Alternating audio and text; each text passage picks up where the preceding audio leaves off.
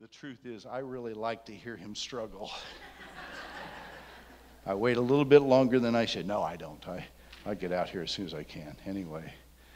All right. Man, it is a good day, and we could do that a lot more often. I'd love to see new life taking place in people's hearts through Christ, and we get to be a part of that. That's the yay of it all, right? What God is, and it is what God is doing.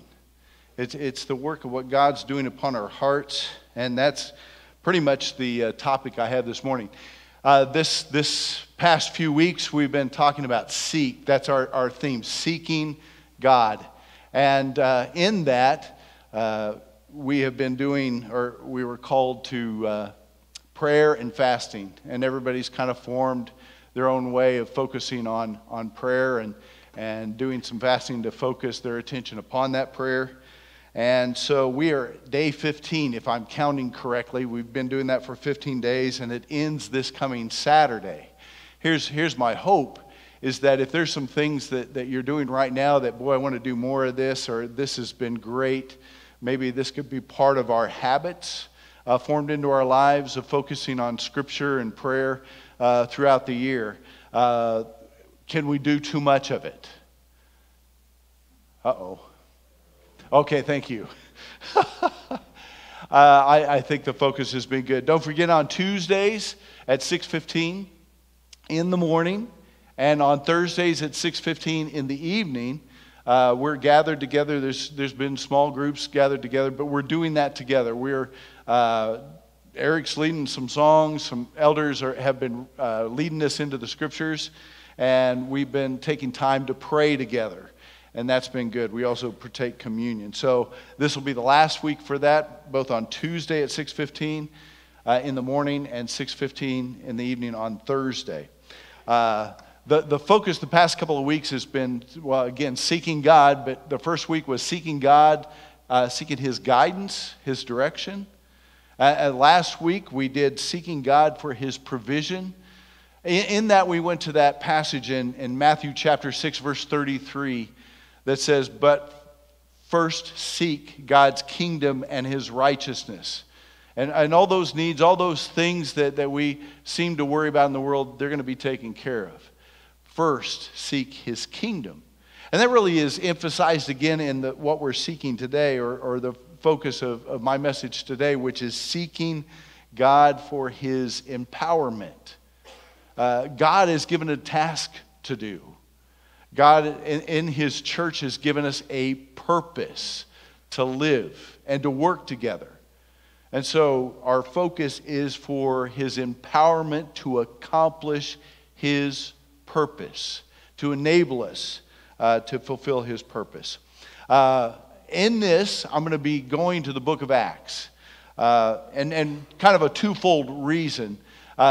Number one is next week, we get back into the book of Acts. We're going to finish up some of those Paul's journeys, beginning in chapter 17, and finish up the rest of the book. A lot of that content is going to be defending the faith, which I think is, I'm really looking forward to that.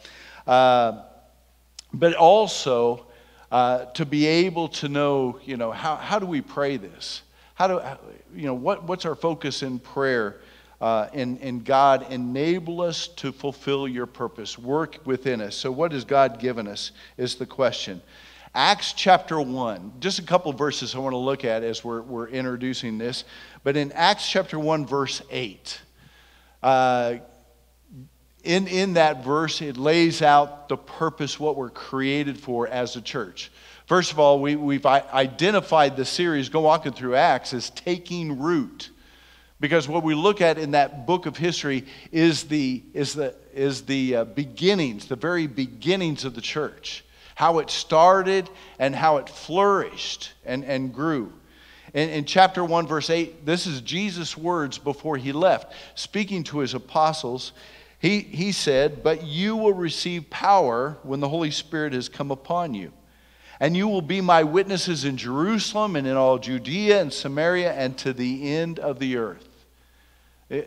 He identifies the very purpose of the church, church when he says, you will be my witnesses.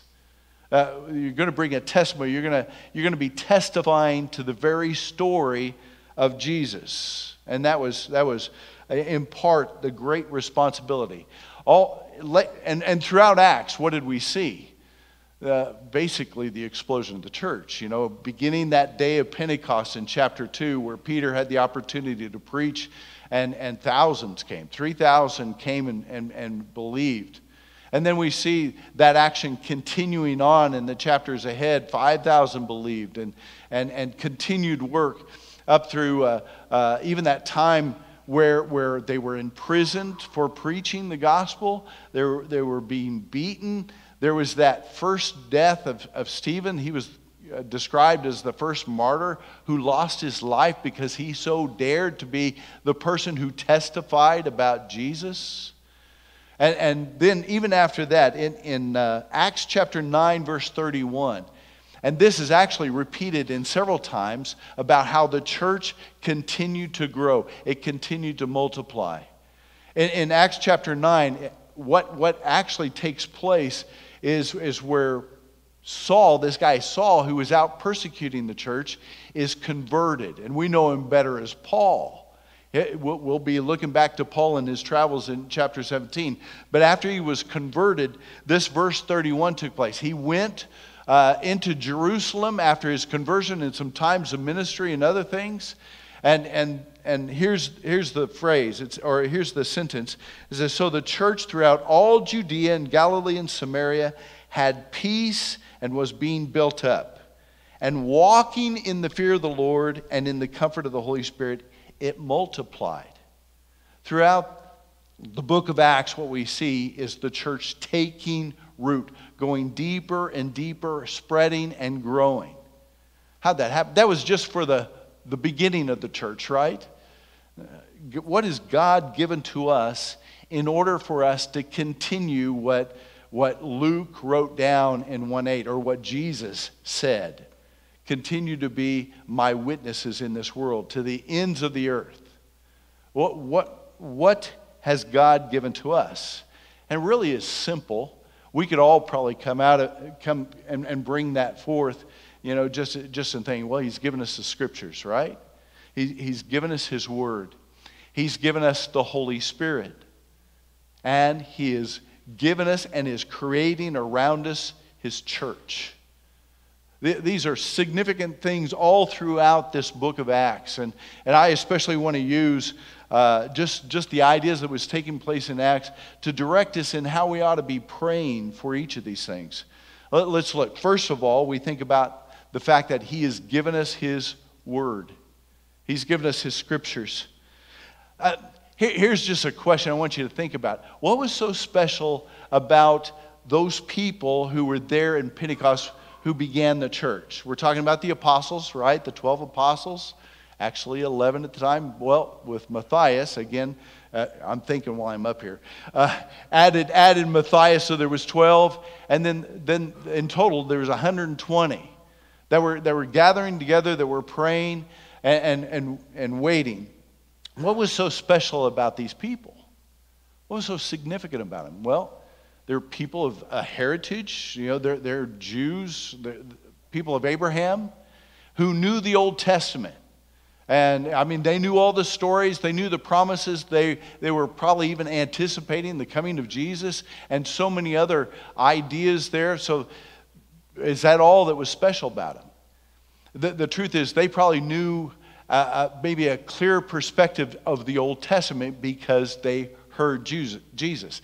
That especially is what was significant about them. These people knew Jesus. These people had time. They walked with him. They listened to his teaching about the Old Testament. What did he bring from the Old Testament? Well, the two greatest commandments is to love the Lord your God with all your heart, soul, mind, and strength, and to love your neighbor as yourself. And also got into defining things like what does it mean to commit adultery? It was something, not only what an action that took place, but it even entered into your thoughts, as well as murder. To hate your brother is the same thing as murder. So it made it more pointed. and more direct. Jesus taught them. They also were able to witness the power and the authority that Jesus had within him. I mean, the Son of God, he healed, walked upon the water, he fed thousands with a small lunch. He was able to do incredible things. But especially they were witnesses of the death of Jesus. They were witnesses of the very death of Jesus and his resurrection. They saw him alive. That prepared them. That ignited them and made them ready. Matter of fact, one of the questions they asked soon afterwards to Jesus in that Acts chapter 1 is, okay, is now the kingdom come? Are you now sitting upon the throne, and all the earthly ideas of kingdom, is that going to take place now? It's not for you to know. What's the response? Instead, you're going to be my witnesses. That was laid again before them. The message was presented in Acts and throughout. What was that message? Again, it was that death and resurrection of Jesus. It was the very gospel message that you are sinners, and Jesus came to die for sinners. And as he rose from the dead, we have the promise of life working within us. The message went more for Peter in saying that, hey, listen, it's within that day of Pentecost, his message was to identify that Jesus is that Messiah, and you killed him, speaking to those who were Jews, and God raised him to life. And therefore, you need to repent and be baptized and in order to receive that salvation. Again, 3,000 came to believe. It also identifies, what did the church do? Well, they continued in the stories of those eyewitnesses, those apostles and those disciples that knew the stories of their, what Jesus taught, those parables, those lessons, the directions that they ought to go in. And they shared and spread those stories out. And they began to write them down as they told them. Let's say Matthew, Mark, and Luke, who basically said in his gospel, as those from the beginning were eyewitnesses and ministers of the word, they have, as they delivered them to us, it seemed good to me as well as to follow all things closely for some of those in the past, to write an orderly account for you, most excellent Theophilus. That's the beginnings of his gospel that he wrote down. A careful understanding or careful study of, and then writing down in order that we have Matthew, Mark, Luke, and John. The very life of Jesus here. We call them the Gospels, the good news that's given to us. That's Jesus, the Son of God, living and working in this world for God's purpose, kingdom purpose. Ultimate task, death and resurrection, right? The significance of God's word. To say before is all the Old Testament scriptures. Don't turn your back on the Old. I know it's a bigger part of the book. And it's heavy and it's loaded with lots of details. I mean, read Numbers, read Leviticus. But in there's content that's precious because it is directed from God. You know, in that Old Testament, it is that perspective of God created and the fall of man to sinfulness. And then what we see throughout history is God directing his history until the coming of his Savior Jesus. Oh, there's a lot of content in there. And I do believe it's good because we see God working with humanity. We see his mercy and grace working through the nation of Israel. And ultimately to bring about Jesus, those Gospels. After the Gospels, you know, Paul's letters, directions for the church, which we've invested a lot in. You know, messages from Paul and John and from Peter and James, just different letters written as instructions to the church. To go back and think about what was said in that verse 31, where they said that they were walking in the fear of the Lord. You know, how is it that we're to approach the Scriptures? I think it's with that idea of hearing the very voice of God. and to have a respect, a healthy respect of what we're reading. This is what we follow. This is not a book of suggestions, as some have approached it. Are you familiar how, oh, here's a good verse maybe to consider. For us, it is God's word, instructions. Therefore, on one side, you know, when we're praying for this, may those who are teaching and leading, God lead them to handle it correctly. Handle it correctly, not according to whims, not to bring my ideas into it. And how do I reinforce my worldly ideas to support a message? That's not what we're doing. What we want to do is to hear God's direction, that He will lead and He will guide us. So when you're praying in this week, pray that those who are leading, pray that you too are coming to an understanding of the Scriptures. You see, we encourage you all to be reading throughout God's Word. If you have never started, we always encourage, man, read about Jesus in those Gospels. Make that central. If you've determined to do that this year, and you've done that a number of times, you might want to branch out into the New Testament. And if you've done that, man, you're going to be interested in the Old Testament, because the Old Testament is identified all throughout the New, right? Have you read that? Well, let me quote for you this passage, or here's what Moses has done, or examples laid out all throughout the Old Testament. And so as you become clearer and greater understanding of that New Testament, then man, the questions start pouring in about the Old Testament. And man, the great opportunity to go in there and to understand that. So pray for those things. Pray for our approach, and also pray for our understanding of the Scriptures as we grow. Also, not only has He given us His Word, He has given to us the gift of His Holy Spirit. The gift of His Holy Spirit. Going back to Acts chapter 1 and verse 4, those who had seen Jesus, who had spent time with Him alive, were told by Jesus, hey, you need to wait here in Jerusalem. Wait in Jerusalem for the coming of the Holy Spirit. They weren't told to, hey, go and begin to testify what you've seen. That wasn't a message at all. Go out. They were already excited. Could you imagine? They were ready to go tell people, hey, this Jesus whom you all killed, or that you witnessed being crucified, He's alive. We saw Him alive. They had to be anxious for that. But Jesus instead told them to go and wait. And they waited and they prayed for the coming of the Holy Spirit. On that day of Pentecost and His coming, it was a miraculous event. You know, He came with the noise like a rushing wind, and it shook the place. And tongues of fire came down on those who were gathered, and they began to speak in languages that's known by all those who had gathered for that great festival of Pentecost. And everybody was hearing their particular language being spoken, and thousands of people were drawn to hear. And Peter had his opportunity to preach because of that.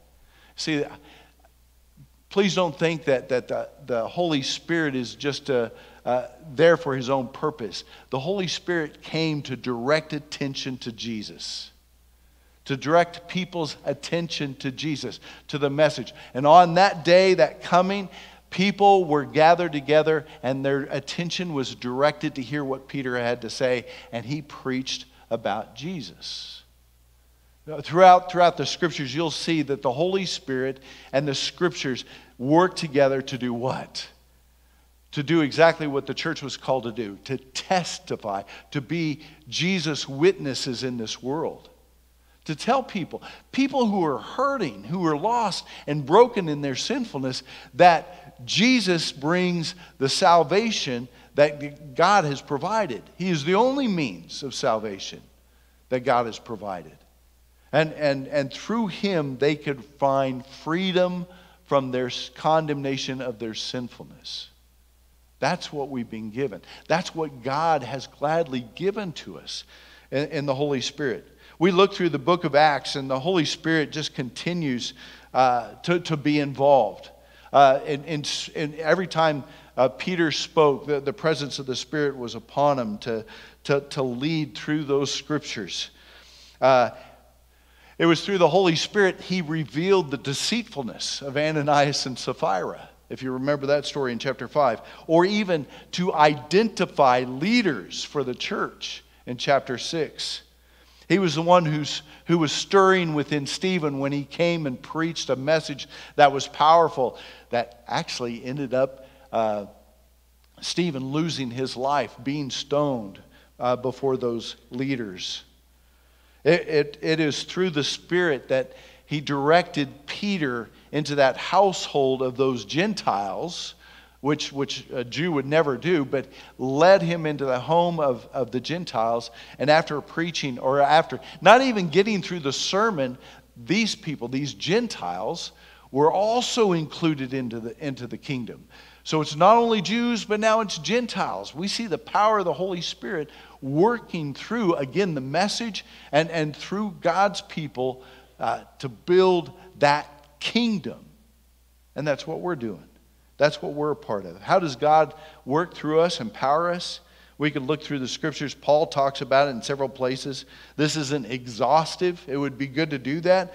But in Ephesians 1:13, the Holy Spirit guards and guarantees our salvation, works within us. He works within us in Galatians 5:16-18, walking by the Spirit. He leads us into the righteousness we're called to. He's a direction within our lives. He leads us into that. 1 Corinthians 2:10-11, he gives us godly wisdom as we move. You know, those decisions that we need to make, and God lead us, guide us. The Holy Spirit is working within us. He is the proof that Jesus will never leave us nor forsake us. He's that constant in our lives as we believe. We're never alone. He is with us, his Holy Spirit. The prayer for focus, where do we go in this case? As God enables and strengthens and directs us, where do we go? Well, first of all, we need to be aware that if we're in Jesus, the promise is we have his Holy Spirit. So be aware of that Holy Spirit.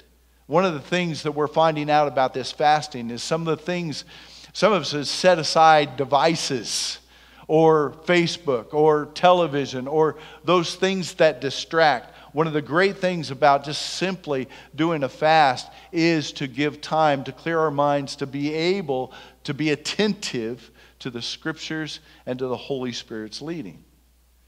It is a well-known fact that there is so much out there that we could have our brains filled with so many distractions. Isn't that true? Are we finding that out? So many distractions. Next week isn't a distraction at all. Next Sunday, anybody even thinking about that? No one's thinking about that. We put it in our bulletin. We're going to have a Super Bowl party, or no, football party. Sorry, can't say Super Bowl. That's tagged or something, and we get in trouble. So anyway, the truth is there is so much, including even eating, could be a distraction. To be attentive to God, to be attentive to God, to take time to be silent before him, to take time to read his word and just to meditate upon it. Remember, again, the Holy Spirit and his scriptures work together. Why do we want you to invest so much in the scriptures, of reading, of prayer? God, help me bring understanding to me. Because the Holy Spirit within you is going to lead you, guide you into the truth of his word, into direction, to give you strength in your wisdom. The Holy Spirit also, here's a couple things. Be aware of the Holy Spirit's presence, because he convicts us of sin. He's going to bring conviction, maybe an awareness of something that I've never considered sinful, but I'm seeing this as something, as a distraction between me and God. Therefore, it's something I need to set aside for a while. It might be something simple. Because the Holy Spirit is going to lead us into that righteousness, into that holiness. Working together. It ought to be within our habits, you know, the habits of prayer and scripture reading. The Holy Spirit also in this area That awareness of Him is that assurance of salvation. Our confidence is that, hey, listen, it's not something that I'm able to do for myself. Isn't that right? When it comes to our celebration of the Lord's Supper, we're continuously reminded that this salvation isn't what I'm doing. It is what I'm given through the death and resurrection of Jesus. Do we understand that? Man, through the Holy Spirit, His indwelling is an assurance that we belong to Him. We are His children. We are the people of His kingdom. Finally, all together, as we see within Acts, you know, the building and the continued growth of the church coming together, He joins us together to make His church, His kingdom. It's interesting that Peter comes along, who is called, you know, hey, Peter, you're a rock, and upon this rock I will build my church. In 1 Peter chapter 2, verses 4 and 5, he identifies that all of us are stones that are being built together to bring about the house. He says, as you come to Jesus, a living stone rejected by men, but in the sight of God, chosen and precious.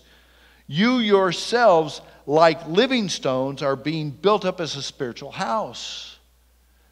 That's you, being built as God's spiritual house. The building is fine. I'm glad it holds warm air when it's cold outside, and it keeps our heads dry when it's raining. I'm thankful for the building that we have, but you are His church. It says that within you is the indwelling of the Holy Spirit, because within you is that temple, the very indwelling of God. You are the church. We together are significant because we build up that body of Christ. In that, we could say, you know, encourage you to read like 1 Corinthians 12, where Paul goes in and identifies that even the Holy Spirit gifts us in order not for our own purposes, not to elevate us to be, hey, look at me, I'm special. It's not that at all. But it's to identify that together as He works within us, guess what? We work together just as the very body of Christ works together. We work together as Christ's body in all the gifts that it's listed there in 1 Corinthians chapter 12 in order to fulfill the purpose that God has called us to do, be His witnesses. I want to be clear about this. This is not the goal that God has intended, is to create the church. This isn't the end part of why God sent Jesus. This is not it. This is a creation of God, absolutely. But we have a kingdom that is yet to be completed. As a church, that's what we have our eyes upon. I want to be clear about this. This is not the completion. This is a building up. This is what God is absolutely doing. But the end result is the completion of His kingdom when it all comes together when Jesus returns. Is that where we have our eyes? If we have our eyes set upon it, then we know this is building and growing, and I want to be a part of it. I want to be a part of it. Vance Pittman, who's a church planter, he describes the church or defines the church in this way. The kingdom is the temporary tool established by Jesus to teach people about the King. We're His witnesses, right? He is to disciple them in kingdom living. Discipleship, that's where we grow and come into maturity. And then to send them out for the expansion of the kingdom to the ends of the earth. There's our purpose. Jesus said He came to seek and save the lost, and that's our purpose, that the world will know Jesus. It's never ended. Acts chapter 1, verse 8, Jesus laid that out, and it's a continued purpose laid before us.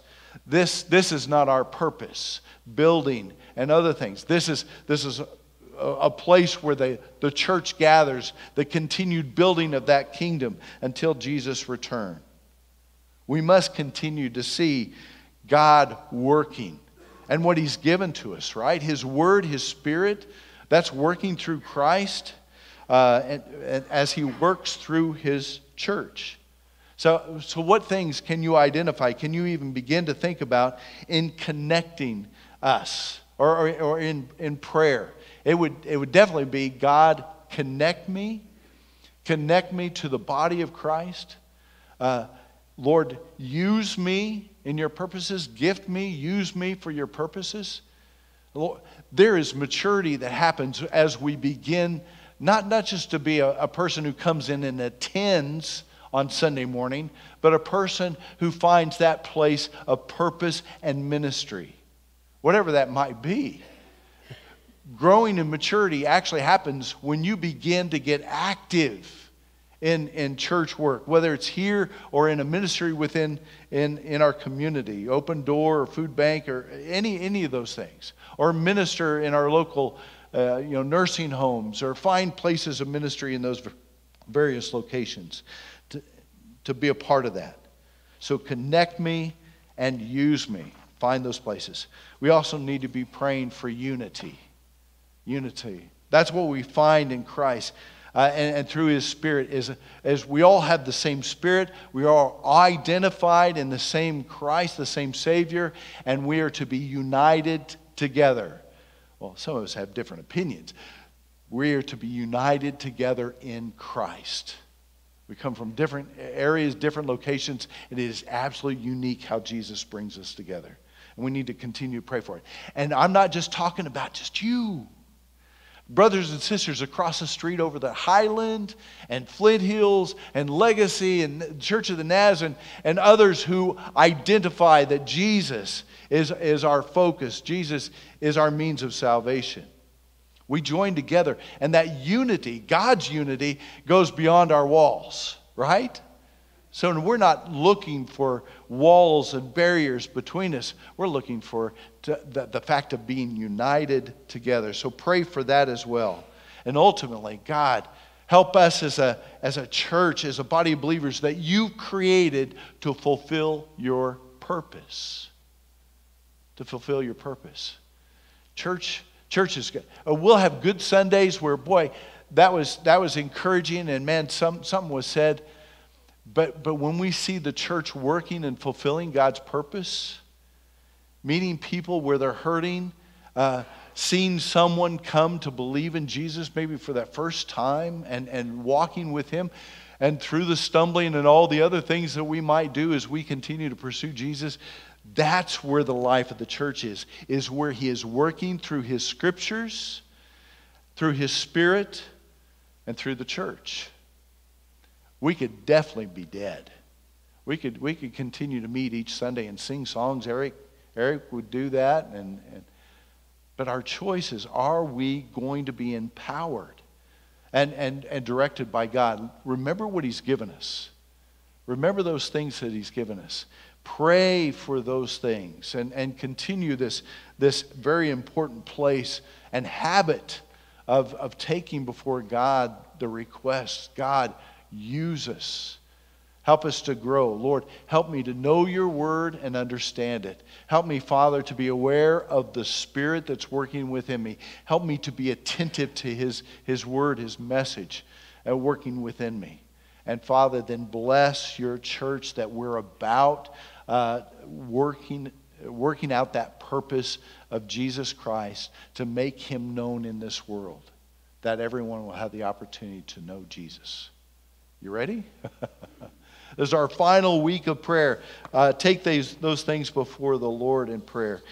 And let's pray together right now. Father in heaven, we do praise you and thank you for Jesus, the author and perfecter of our faith. Father, we do pray that, Lord, with a world around us that continues to just increase in its sinfulness and its brokenness, Father, we need to understand that we've been called to be your light in this darkness. Father, to take that light of Jesus, to take that message of Christ into the world around us.